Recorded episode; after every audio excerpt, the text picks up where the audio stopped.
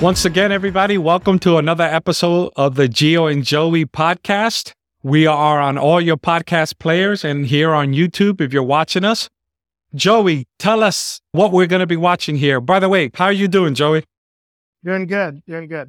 So this was a, a video I saw a while back of uh, Andrew Klavan, and I thought it would make some good content for discussion on some of the issues that we like dealing with on this podcast. He's an interesting thinker. He's kind of different than some of the people on the right. And so I just, I like his perspectives and I think it can add to our project here for Protestant political theology. Okay, brother. You want to dive right in? Yes, sir. Let's do this.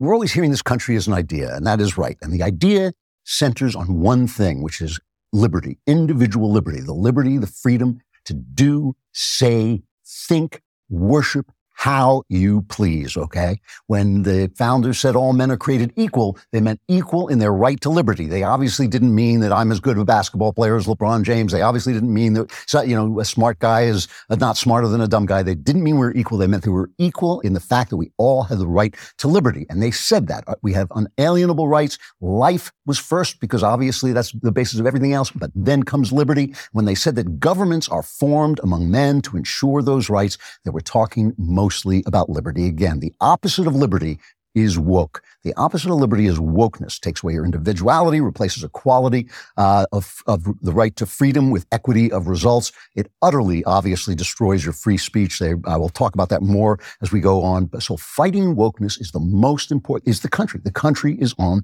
the line. Let me pause it there for a second. What do you think of his opening remarks? Right now, obviously, there's the whole debate about you know Christian nationalism on the right, and but I like what what he said, how he opened it. America is about this idea that all men are created equal in their right to liberty, and that includes right to speak your mind, right to worship, or conversely, not to worship. I agree with him that wokeness is one of the chief threats to the West right now, but I think part of that threat is the threat of an overreaction in the other way. So we can say, so the left says we should trans the kids. Really, what we should do is we should just oppress everyone who has any kind of sexual thing we don't deviance, deviancy. They're an adult and they're not harming anyone. So we can we can jump to these extremes and say, but I, I like what he says. People in this country, we do have a right to live within reason as we please. We have the freedom to do that. And the left, as much as we may not like what they're doing, they have the right to live their lives as well and to not worship, but to worship in the way that they see fit. That's what we're all about on this podcast. We're trying to find that happy tension because it's never going to be tension free. But if we have a balance within the our individual rights and our collective responsibilities to society, I think we can get along and move along. But right now, as Andrew Klavan is going to uh, show us throughout this video, is that right now, the left side, the side that is against traditional value, seems to have all the power. Let's continue with the video. And in the American Mind this week, uh, two uh, scholars, uh, John Fonte of the Hudson Institute, he's a guy I know, he's an absolutely brilliant guy, uh, and Thomas Klingenstein of Claremont, who I, may be the only conservative in America I haven't met, I don't think. Uh, they wrote a manifesto for this anti-woke caucus. It's in the American Mind. It's called Woke Revolutionaries, versus Americanists, because obviously woke and America are the opposite. And this is what they say. They say National Socialism, Nazism, and communism were the challenges for prior generations of Americans.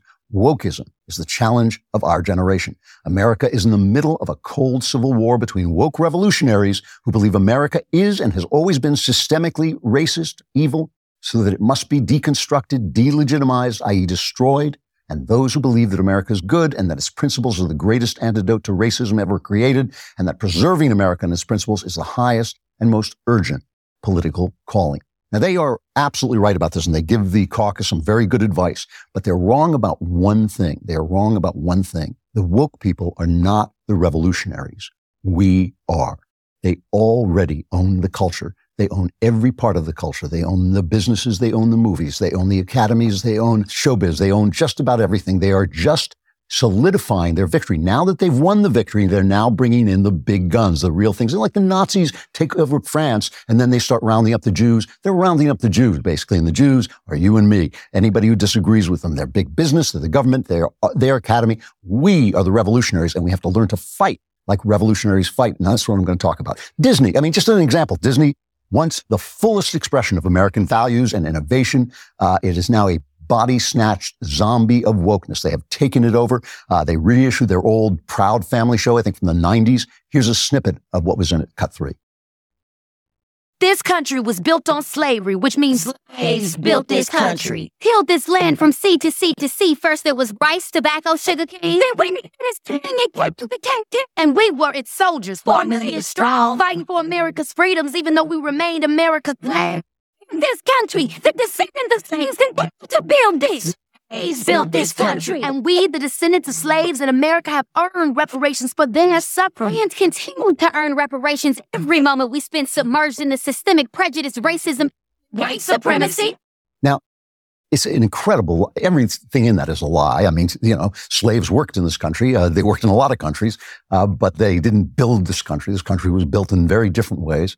Um, but, but still, it's hateful. It's a hate, uh, anti-American hate being fed to your children by uh, a co- corporation that was made in America, by America, for America, by a deeply American guy, Walt Disney. Uh, so that's so they have won. They have already won. And you know, Disney, the Disney CEO uh, Bob Iger just announced that he's cutting 7,000 jobs and 5.5 billion dollars in costs. Uh, they had a bad uh, 22. But if you think that, you know, go woke, go broke is going to save you. If you think capitalism is going to save you and the market will stop these guys, you're wrong. You are wrong. Uh, first of all, their quarterly earnings and their streamer losses were not as bad as they thought they were going to be. Uh, and you're still going to watch Star Wars. You're still going to watch stuff that they, even though Luke Skywalker is going to be retconned as gay, you're still going to, you know, go back and watch those films because you love them. Uh, that you'll be sending them their money to give that crap to your children uh, because money and, and they don't care because money is secondary. This ideology is a virus and the people who have it have so much cultural power that people are simply falling over uh, to support them and back them up. This is what happened in the soviet union what happened in china. That was a mouthful. What do you think of what he said there?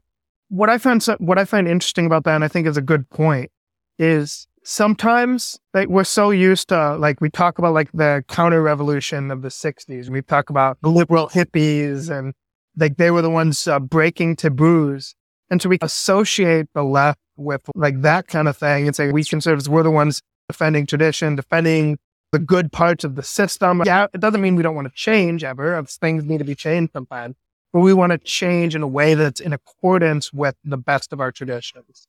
And we kind of think of it that way but really, those 1960s counter revolutionaries, they won. I mean, they got Hollywood, they got many of our executive governing institutions. In other words, we're not fighting. Yes, we still want to maintain our constitutional system. There's things we want to maintain. But in a very real sense, we're working to kind of bring some semblance of sanity back to some of these institutions. And that's a different thing than just preserving the institution. As I was listening to him, the way he's using woke, wokeism is just another name for what's been tried before in other countries, which is communism and socialism. And we see that that doesn't work. It's never worked in history. Just look at what has happened to Venezuela and to Brazil.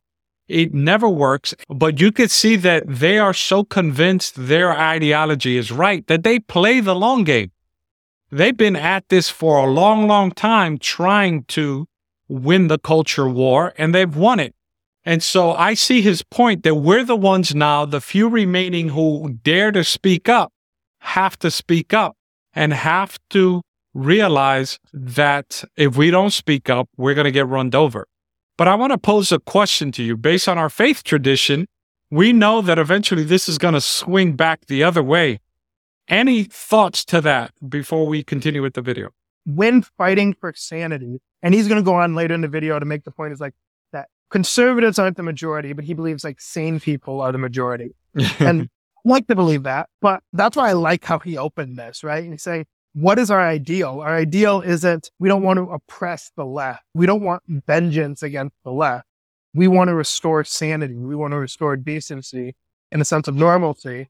But there's a danger there when it becomes vindictive, when it becomes, we're not just protecting our kids, but also we're going to get you. And so I think, yes, we should know what truth is and we should advocate for the truth and for the good, but we need to be cautious of overcorrection. As I think about what's going to happen in the future, the overcorrection, I have to, in my own heart, have to realize I can't judge them by the overcorrection that has yet to happen.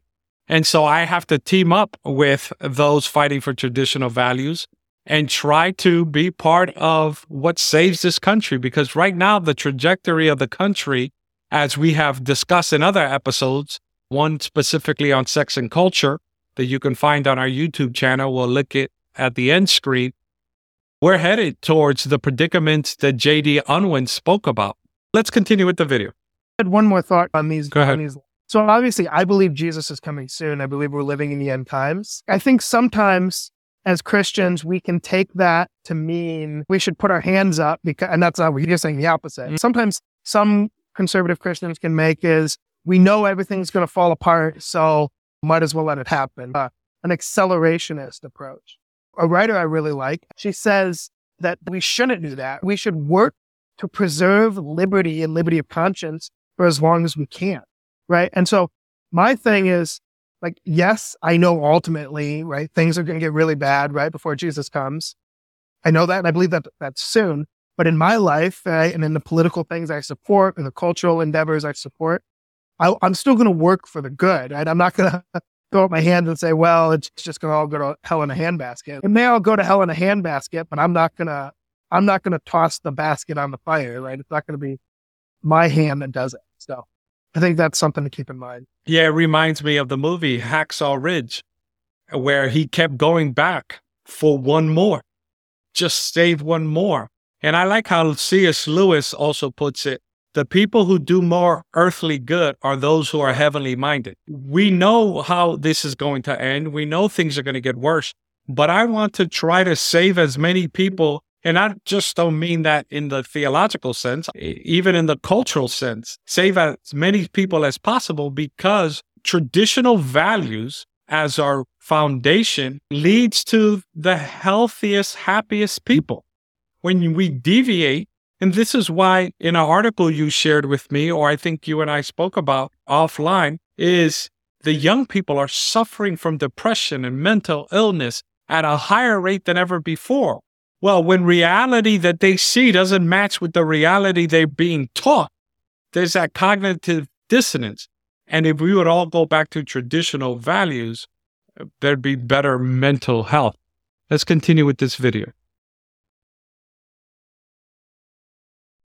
So we're always hearing this country as an idea, and that is is secondary. This ideology is a virus, and the people who have it have so much cultural power that people are simply falling over uh, to support them and back them up. This is what happened in the Soviet Union, what happened in China. Uh, people will follow the, the crowd around them. They will follow the crowd around them, even if they don't want to. They find themselves saying things, things come out. I mean, you ever tell somebody you liked a movie because they liked it, but you didn't really like it, but you don't want to say it. And you th- that's the way this works. There's a, a glitch in the human system. Now, at the same time, you know, there's a full court press going on to stop uh, the or damage the release of the new Harry Potter uh, video game because J.K. Rowling won't bend the knee and she won't say that men can be women. She's not anti-trans. She's not transphobic, a state of mind that does not exist, a word that has no relation to anything in the truth. She just says the truth that men can't become women. We don't have the technology. It can't be done. It's like saying, you, you know, if you're a man saying you're a woman, it's like saying you're standing on Pluto. We can't get you there. Too bad. That's that's it. That's reality. The game is going to come out. It's going to be hugely popular. I'm going to play it next week. I'll do a, a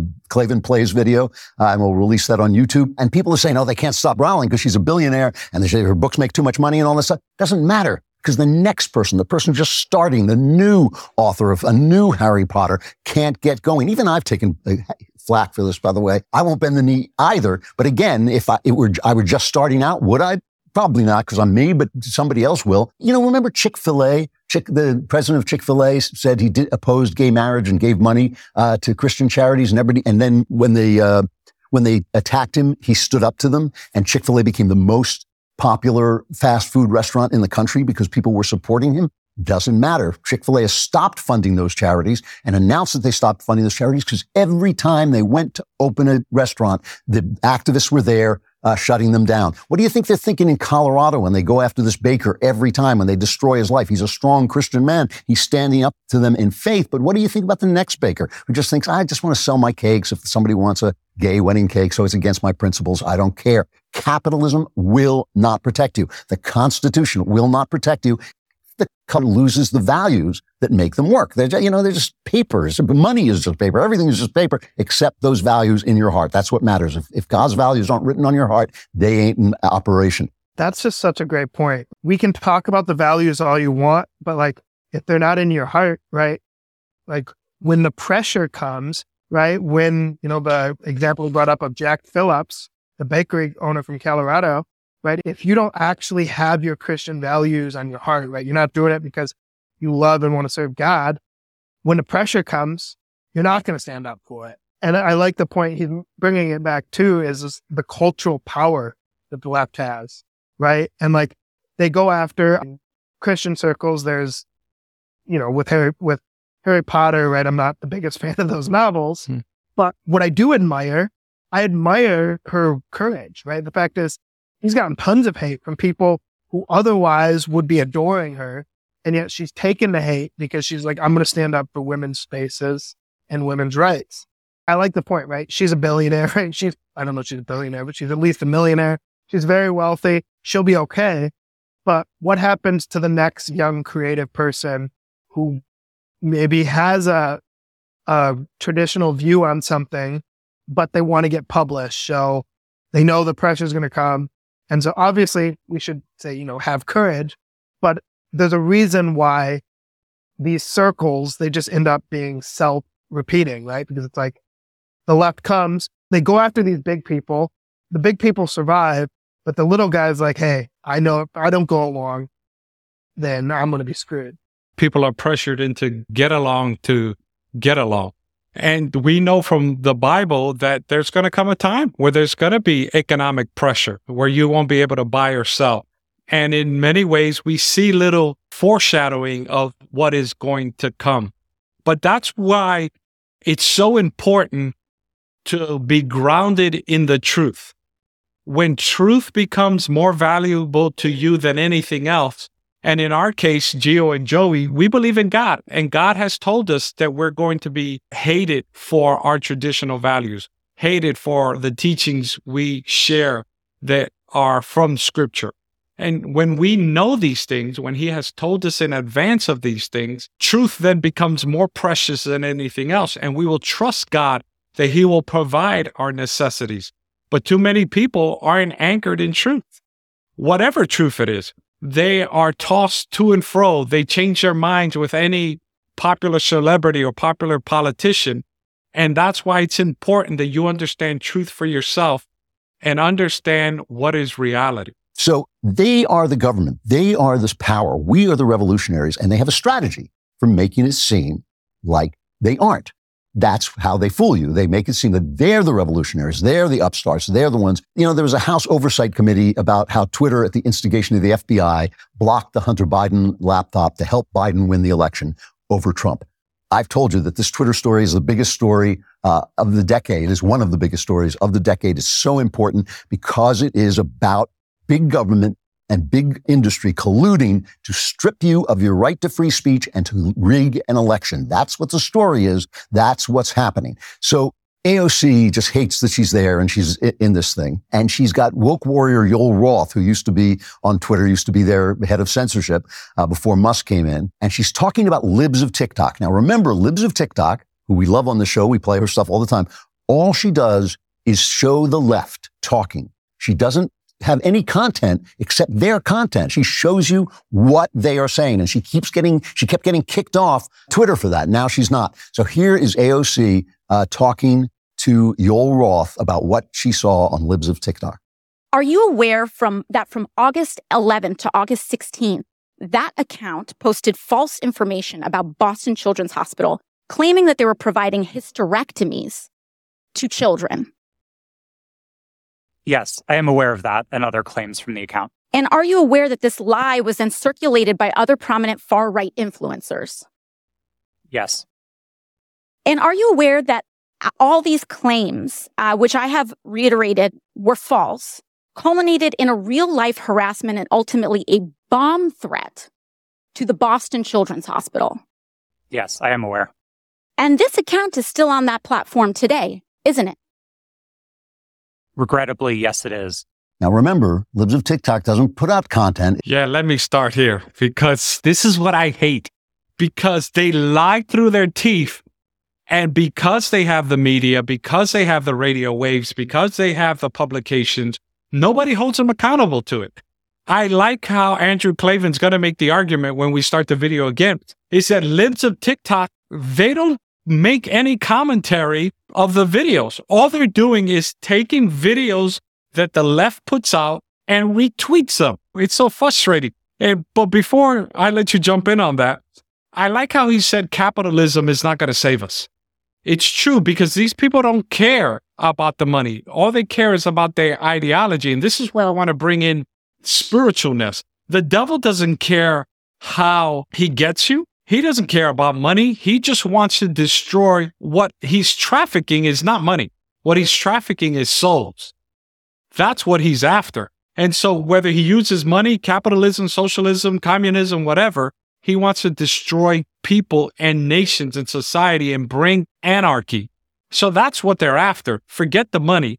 The other thing is the Hunter Biden story. I remember that story around election time, and I remember the New York Post who broke it getting banned from Twitter.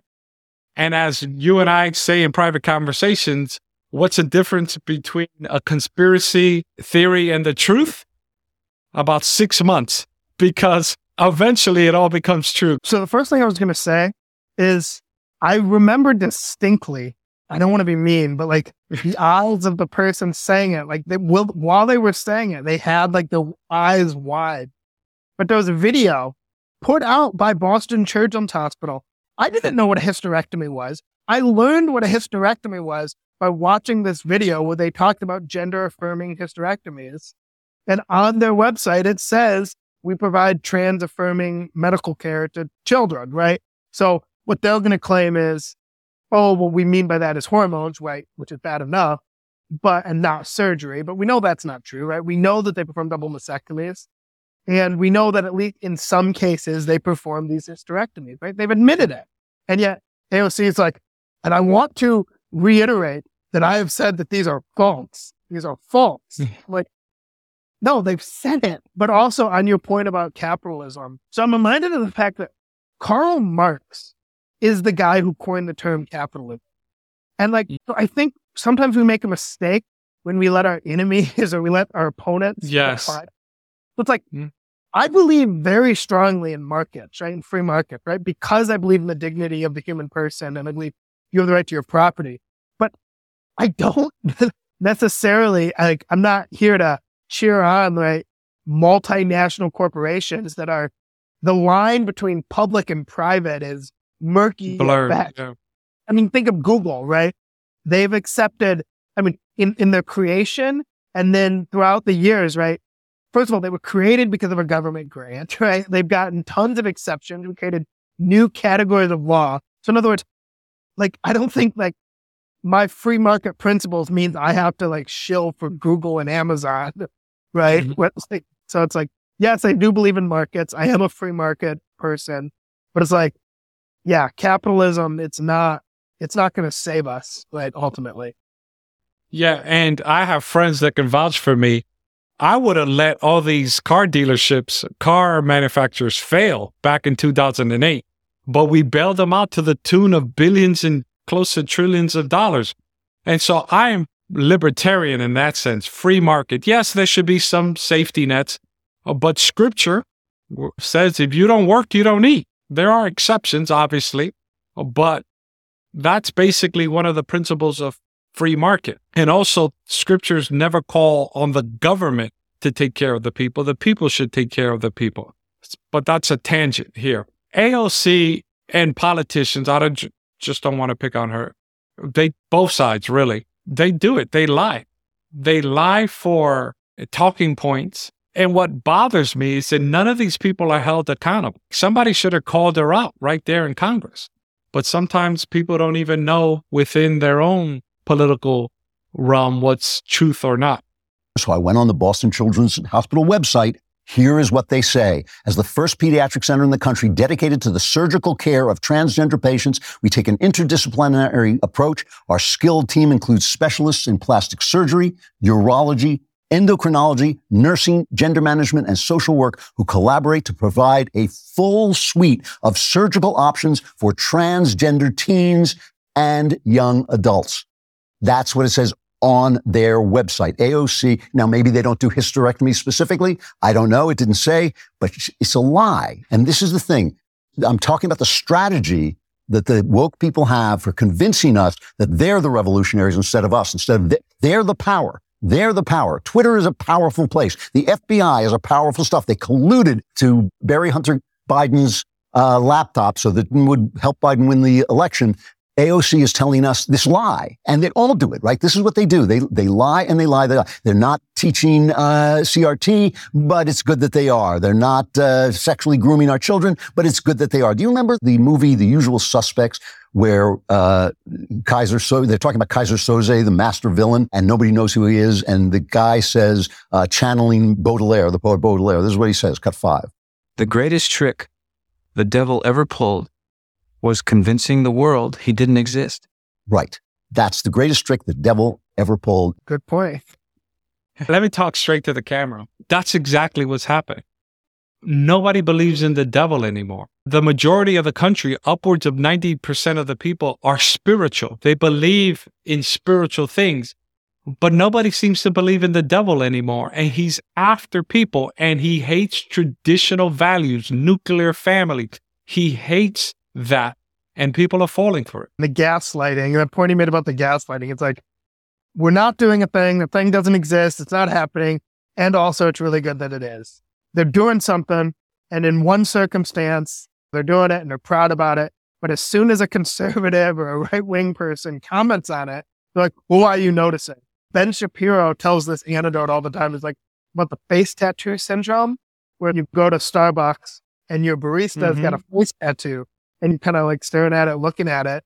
And they're like, what are you looking at? And they're like, the face tattoo. That's what I'm looking at. Like, you just did this thing. And so it's like, it's the same thing with all this drag shows for kids and stuff. They're like, why do you care? Why do you care? Why do you care? Well, you care, right? You're doing it. You inserted this thing that wasn't a part of our society. You didn't explain the reason why. And we're commenting about it. If you were to comment about the same thing in a celebratory manner, oh, that's fine. But the minute that you have any kind of criticism of it, they're like, well, why do you even notice? Why do you even notice? Why do you care? You can't run around naked in the mall and then wonder why people are staring. And it's the same thing, the example Ben uses. And they do it all the time. And I like that you use the word gaslighting because it is a term and people can be gaslit. And that's why, unless you have foundational truth, unless you have a fulcrum, unless you have a true north, unless you are grounded in truth, you're going to be gaslit and you're going to wonder whether you're the normal one. You're normal. If you believe in traditional values, you're normal. And look, we don't have to agree in every nuance, but the left has gone so far off the end. Like a teacher used to say, people are become so open minded, their brains are going to fall off. And we can't let that happen. Anything else before we go to the final clips? Well, I, I completely agree with you. A slight correction on the in 2023 in America, I think you basically can run around a mall naked. I'm pretty sure perhaps in San Francisco, where you can defecate in the streets and you can have sex in the streets, just Google the videos, people, or YouTube the videos. We're not going to show them here. Want to save your eyes, don't. Yeah, that's true. That the woke people are pulling. It's not happening. It is not happening. And if you say it's happening, you're a bigot because it's happening and it's good. That is what they keep doing. They don't exist. It is exactly what the devil does. And that is no coincidence. You know, a lot of people on the right got upset about the Grammys and this uh, song by Sam Smith and Kim Petras, a gay guy and a make believe girl uh, guy. And they did the song called Unholy, which is a celebration of adultery. So they get a standing ovation sponsored by Pfizer. Yeah, that made me laugh. The devil is sponsored by Pfizer, killing people left and right we should do, and we will do, put it that way, an episode on the Gio and Joey podcast where we look at music lyrics and show you how they are purposely leading people away from God. This song is about adultery and celebrating adultery. But I don't want to say this is new. There was a song in the 80s called Secret Lovers about two people who were madly in love, but they were both married. What are we promoting here? And people can say, hey, look, adultery happens, but they're glorifying it. And if you think of adultery, it ruins individuals, it ruins marriages, it has a devastating effect on children, which is what we care about. Obviously, individuals can make their own choices, but nevertheless, anybody who's in a marriage that somebody commits adultery, it's devastating. Nobody goes into a marriage thinking, I'm going to commit adultery and we're all going to be happy about it. No. And yet, this is what is promoting. And I have a quote I want to share at this point. Look at this quote. It says, musical innovation is full of danger to the state, for when the modes of music change, the fundamental laws of the state always change with Plato. In essence, what he's saying, look, as the music gets more risque, gets rowdier, gets crazier, its morality in the music declines, so does the nation. And we're seeing how since the 60s and rock and roll, sex, drugs, and rock and roll, and now the music reflects the degeneracy of the culture. One thing that I had on the Sam Smith thing specifically, I know we talked about that already, but something I was watching Daily Wire backstage, if anybody wants to check it out, but I was watching Daily Wire backstage, an appointment Michael Knowles made, where he was talking about an older song. So this song, I did musically, like, it wasn't really that appealing, like even like talent wise. But a point Michael made is like, Sam Smith actually does have talent. He's actually a really good singer. And several years ago, he actually came out with a song that was basically this song. It was about adultery, about a guy who cheats on his wife. And the music video and song were basically saying how like he crushed this woman and was basically portraying it as this terrible thing. And now you fast forward to this song that was done at the Grammys. Same story, same setting, same husband cheating on his wife. And yet now it's like, oh, daddy's going down to the body shop and they're glorifying it. Right. So it's like, at a point that they made on the, the backstage is like a lot of times these deals with the devil, like people talk about deals with the devil. It's not like, it's not worth it all, all ultimately in terms of your, your eternal soul and your salvation. right. That's the most thing.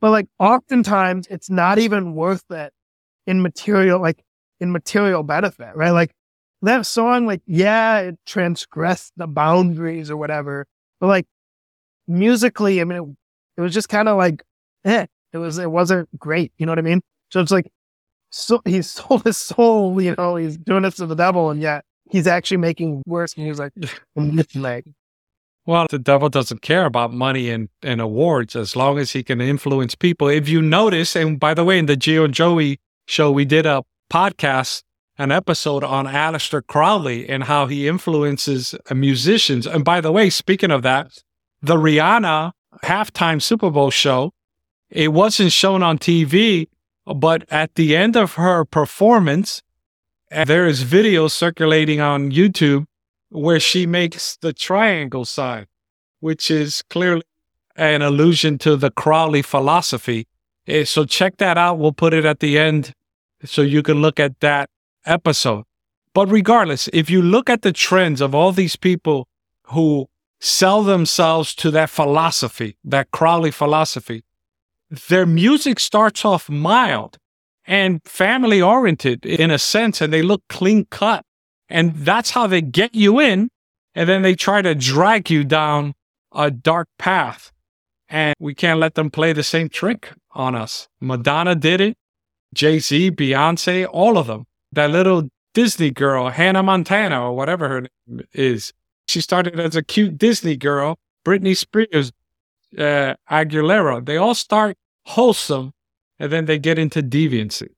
When you're saying that, like Lil Nas X, the guy who did, he started oh, out, yes, he started out aiming his music at kids and like parents kind of like, now I think when you actually look at some of the lyrics, some of the songs, they weren't really great for kids either, but like mm. that was very much what they're for, right? He went to schools performing his song, uh, Old Town Road or Little Town, Old Town Road. Right? He went to schools and performed in elementary schools.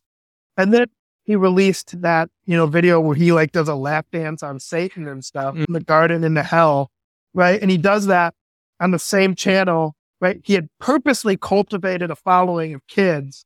And then he releases this. And then what he says, his response is like, listen, I'm just an artist, right? And I have the freedom to, to choose between, you know, what audience I want. It's like, yeah, but you purposely cultivated this audience. And then you did this. I remember we were watching Lil Nas X videos, but we had some kids' YouTube, like innocent songs on in the background. And then on for my nephew's birthday party. And then all of a sudden, one of the up that songs, I was like, like, I come, the first image is this guy. And like, I had to quick, go quick, shut it off.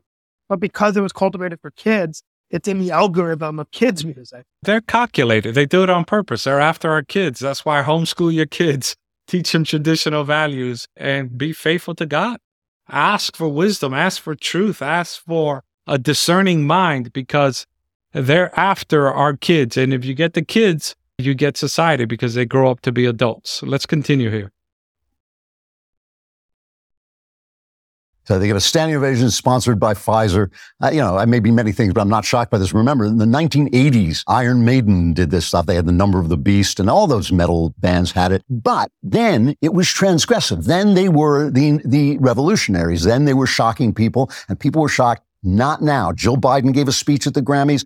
People cheered. They said, we're all, some, they sent out a tweet. We're all worshiping now. They are not the counterculture. We are. They are the culture. The Satanism is the culture. Worshiping Satan is not shocking to anybody. If it were, Jill Biden would not have been at that show. The point about this, this is important. It's important to the mentality of how you fight back. This is not a siege where we are protecting the glory of America. This is a, a, conquest. We have to take it back. We have to go in and take it back. They've got the citadel, not us. We can't huddle and play defense and complain. We have to attack and replace. Let's talk about this music for a minute. Let's talk about how we got here with this music. Satanism was inherent in rock from the very beginning, from the Beatles singing, yeah, yeah, yeah. I'm not saying they were Satanists. I'm not saying they were bad people or anything like that. It's interesting. When you go back to the beginning of rock and roll, it was shocking to everybody because the music was so different, but it was really inherently decent. It was love stories. Uh, uh, it was nice. Even if you take the Rolling Stones, Mick Jagger, uh, the Sympathy for the Devil, right? Sympathy for the Devil was based on a Christian novel written by a Soviet dissident uh, called The Master and Margarita. And he says in the song, he says, he talks about how he was there, the devil was there when Jesus Christ died. And he says, uh, I stuck around St. Petersburg when I saw it was time for a change. I killed the Tsar and his ministers. Anastasia screamed in vain. So he was the Soviets. And then he goes on to say he was the Nazis as well. And he says, I hope you guess my name, uh, but what's puzzling you is the nature of my game, right? And that's, that's the thing. So at, at, the old rock had a certain decency, a certain actual Christian foundation. It was just a different kind of music. Roll over Beethoven, you know, it was a different kind of music. But in that music, inherently it was going in this direction. I'll tell you why. All right. There was a, a book written, a famous book written uh, in 1987 by a guy named Allan Bloom called The Closing of the American Mind about the left's takeover of the universities. And in it was an attack on rock music to, the, to this very day is ridiculed by the right. The left just dismisses it, uh, and it, but it's ridiculed by the right as ruining the, the whole argument because it made conservatives look like old grumpy grandpas who didn't like rock and roll. They, oh, those kids today are listening to the wrong music. Here's what Allan Bloom said. Young people know that rock has the beat of sexual intercourse in alliance with some real art and a lot of pseudo art. So he's saying it is art, and some of it's not, but it says an enormous industry cultivates the taste for the orgiastic state of feeling connected with sex, providing a constant flood of fresh material for voracious appetites. Never was there an art form directed so exclusively to children. So he was absolutely right about this. Why did it make him sound like a, an old grump to say it? And I will tell you why. Because art always reflects, pop art, popular art always reflects something that has already happened or is happening in the heart of the people. I think that uh, modern abstract art is trash. I think uh, Jackson Pollock is absolute garbage, but it is an absolute expression of what reality looks like when there's no God. You lose the sense of that things have shape, that things matter, that things have meaning. It just becomes splat on a page. So it is art. It's just bad art because the culture is bad. So when you say that something that is truly art, and rock and roll is truly art, when, and, and rap truly art, when you say that something is art, is bad, you are saying that the culture is bad and nobody wants to hear it. Nobody wants to hear that their cultural moment is low and degraded and it sucks because they're part of it and they like that music. So you, you know, that's, that's how you get to be called, what, what did Vanity Fair call me? An old crank. That's, that's how you get to be an, an actual old crank because art is prophecy. The counterculture becomes the culture. And if it represents the tenor of the times and that has real life consequences, but people like it even as it's cutting out the ground from underneath them. Look, I'm going to have to disagree with Andrew here in a couple of things. Rock and roll has no redeeming qualities because it all depends. I'm not one who necessarily separates secular music from Christian music because it all depends on the lyrics and the beat to a certain extent. But it's what is it teaching? And rock and roll from the get go has always taught to be anti law, to be freedom of sexuality, things that go against tenets you and I believe in. I'm not saying that every secular song is bad, but you have to listen to it for what it's teaching. And songs like I mentioned, Secret Lover, which is glorifying adultery, no bueno. This song like Unholy, I haven't heard that one, but if it's glorifying adultery, once again, no bueno. Your thoughts? I think in as much as maybe where I sort of agree is that what we see today is much more explicit, right? But the point that he was making from Bloom's book is that the seeds to this explicit stuff were sown back then. Oh, so, yes, no doubt. Like, right. You can find songs where it's, you know, some wholesome lyric, right? So in other words, like, it's kind of like, uh, exposure, right? So in other words, if this song Unholy had come on any radio station in 1950, right? I'm pretty sure a couple of towns would have like gone up and so like that couldn't happen. Elvis Presley could jiggle and whatever. It was taboo, but it wasn't the full extension of where this was going. And as much as that was his point, I think I agree. As far as the specifics about different songs. I didn't actually know that fact about Sympathy for the Devil, about the Christian Bible. I didn't even know that. Mm-hmm. As I was listening to that, I didn't know that either. But that's just exactly the point, though. It, it, it, it leads a seed. What's the title of the song? Sympathy for the Devil. And that's what you remember. And that's what plays in your head like an earworm. And as far as the Beatles, they were into the occult and Satanism. How do I know that? Just watch our video on Aleister Crowley they had them on their album cover. Why would you have a Satanist on your album cover? Sergeant Pepper, Little Heart Band, or whatever it was called. Just check out the video. So, all these things we have to be discerning. That's all I ask. Just be discerning. But the thing is, people turn off their brains and listen to this. Look, when I used to listen to this kind of music, I used to be a big DMX fan. But then I go back and realize, man, he was talking about raping 15 year olds for kicks and giggles. Who would ever promote that? And yet he was a very popular rapper in society. And Eminem too has songs about killing his wife and drowning her and their children. That eventually will play on your thinking unless you're grounded and have something to help you filter those things out. I once went to a camp meeting where there was a pastor named Luis Torres, and he's a former. He used to play uh, guitar, I believe, either guitar or drums, mm-hmm. but for a rock band called Bill Haley and the Comets. As he was getting into, he told his testimony here at this camp meeting, and as he was getting into this music industry, like he knew some of the key players in kind of the advent of rock and roll, some of the big name record producers and stuff. And like the term rock and roll, point he brought out, came from there was a music critic in New York, I believe it was New York City, could have a city wrong, but it was a music critic, and he saw like a taxi where a couple of people were doing the dirty, doing the dirty deed in the back seat, and the car was, in his words, rocking and rolling, and that's how he ter- came up with the term for this new kind of music. So, like mm-hmm. the point you made that people have a base understanding that the the beat of rock and roll is ultimately sexual. Yes. And you know what, Joey? And look and examine some of the lyrics, and you will find a theme behind them. And not only will you find a theme behind them, they're all pushing against God's teachings. And that affects society. That song that I talk about, Secret Lovers, uh, rose to number one.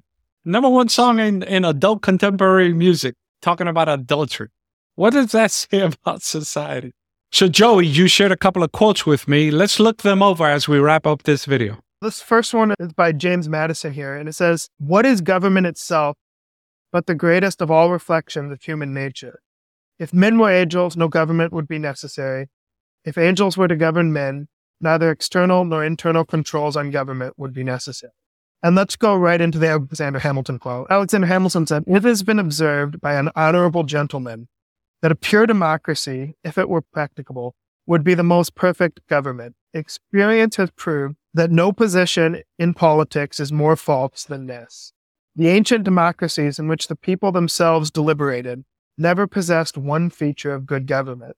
Their very character was tyranny, their figure deformity. And the reason why these quotes, why this Andrew Klavan video prompted these quotes for me, like made me think of them, it's because what he said about culture and the point he made is like nothing happens in culture, right? Some piece of art or whatever that hasn't already happened in the human heart, right? In our society's heart, right? So we, we can talk about the Kim Petras and Sam Smith video. We can talk about the Beatles or um, Bill Haley in the Comets. Right? We can talk about all these rock, like, these people, but these people, their art had an audience because something was happening in the human heart, right? We were losing, I know in the early part of last century, right? Evolution was being introduced into the classroom, right? And kids, their characters, their lives were being formed in this knowledge of, no, life really started by this long processes, coincidences and chance. And free love was happening, right? And like these other things were happening, right?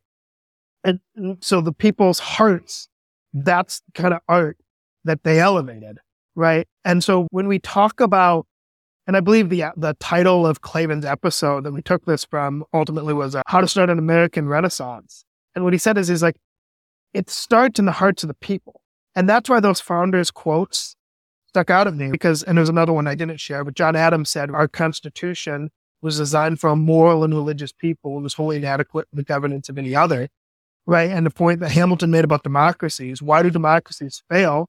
It's the passions of the mob, right? So in other words, when you have a citizenry that isn't grounded in virtue, right, which you can't force, you can't force people to be virtuous, mm-hmm. but you can incentivize virtue. And when you have a population that's that's run by people who aren't self-governing, right? Ultimately, you're going to lose your free You can't.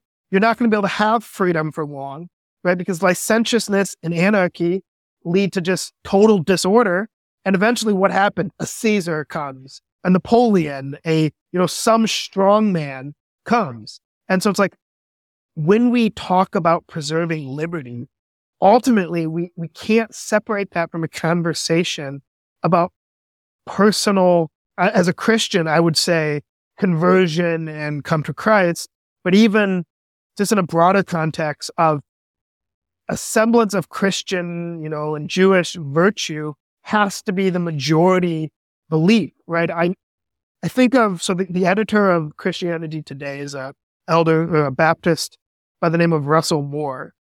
Like some, many of the things he said, but there's something he said, which I partly agree with, where he said, you know, the death of cultural Christianity is a good thing because um, cultural Christianity wasn't so great.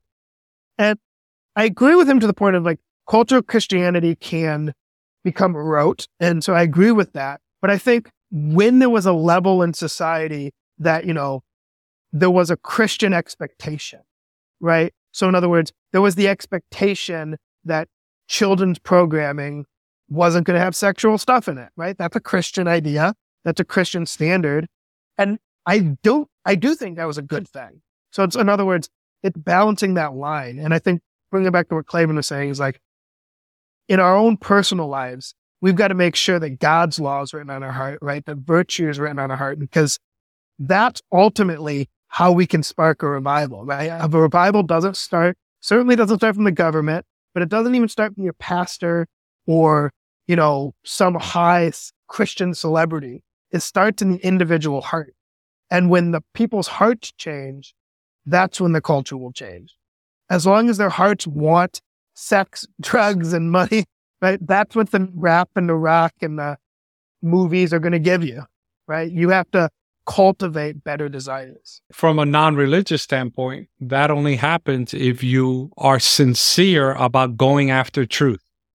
Truth has to matter more than anything else. And when desires, hedonistic pleasures take over your rational brain, that's when we get the society we have today. And Klavan was talking about the heart. And it reminds me of the Bible verse. It says, out of the abundance of the heart, the mouth speaks. And we see that in the music industry. We see that in the movie industry. All this debauchery, it makes me laugh. Hollywood is against the Second Amendment, which we're not. We're pro Second Amendment. Yet their blockbuster movies all have to do with violence, talking both sides out of the mouth. They're never going to give up the shoot 'em up, bang 'em up movies, even if it's futuristic like Star Wars and lightsabers and all that. Why? Because they're hypocrites. And so, wrapping up here, we got one final quote I want you to read it and then we'll make our final thoughts known and we'll wrap this one up. It would be far more consistent for nations to abolish their statutes and permit the people to do as they please than for the ruler of the universe to annul his law and leave the world without a standard to condemn the guilty or justify the obedient. Would we know the result of making void the law of God? The experiment has been tried. Terrible were the scenes enacted in France when atheism became the controlling power. It was then demonstrated to the world that to throw out the restraints which God has imposed is to accept the rule of the cruelest of tyrants. When the standard of righteousness is set aside, the way is open for the prince of evil to establish his power in the earth. I think it fits right in. I mean, it's a great way to tie this episode up, right? Because it's like right? Society, right? And obviously the left kind of has cultural dominance right now. It's all about we got to throw off these standards, right? Christian morality is oppressive, right? If you're gay, it's oppressive that marriage is just between a man and a woman. If you're if you believe that you're a man born in the wrong body and that you're really a woman, right? Like it's oppressive, the laws of nature that God made to say you are a man, right? You want to pollute your body and mind with hallucinogenic drugs, right? It's oppressive that God says your body is a temple that you don't own, right? These Christian morality points, our society says, oh, these are oppressive. But it's actually what we see is the opposite, right? When we throw off these restraints, right? It's not, we don't get freedom, right? We don't get joy, certainly, but we don't get more liberty. We actually get less, right? We become less controlled, right? So, in other words, one example that comes to mind, right, is think of fatherless homes and think of all that that's read. On one thing, you could say, well, we threw out the shackles of Christian sexual morality. And, you know, now men and women are free to do whatever they want. And, you know, it's fine and it's, there's not socially unacceptable. And yet what's been the result of throwing off that restriction that Christianity or Islam or kind of reasonable atheism would say, like, no, you should be responsible, right? We've thrown that off. And what's been the result? Well, we have more people, more particularly young men in prison, right? They're not free. We have more people enslaved to drugs. They're certainly not free, right? I don't think anyone would call heroin addict free, right? So we've got less freedom when we've gotten rid of the restraints. And you think of single mothers, more single mothers, the no crisis here in the United States. People get hooked on these drugs in the name of freedoms, and then it costs them their life, not only individual life, but their family life, their position in society, it becomes a detriment. And that quote spoke about the French Revolution, and I have studied that. Go check it out for yourself. Don't take it for our word. It became a disaster. And that's where the United States is headed unless we get back to the values that are found in the Bible, the values that are taught by our Lord and Savior Jesus Christ, that's where we're headed. If you want to see the future, if you think we're some no- Notre Dame here, we're not. We're just telling you the truth. History tends to repeat itself. And when you begin to unfetter yourself from traditional values, just study the French Revolution, and that's where we're headed. But I want to leave you on a good note. There is hope. Perhaps maybe not for society, but for you individually. Seek after truth. You may not believe it to be the Christian truth, but seek after truth. Look at the Judeo Christian principles that founded this country. Seek after that, test them to see if they're truth, and you will find truth with a capital T, and his name is Jesus Christ. Joey, once again, thanks a lot for another episode, and until next time, buddy.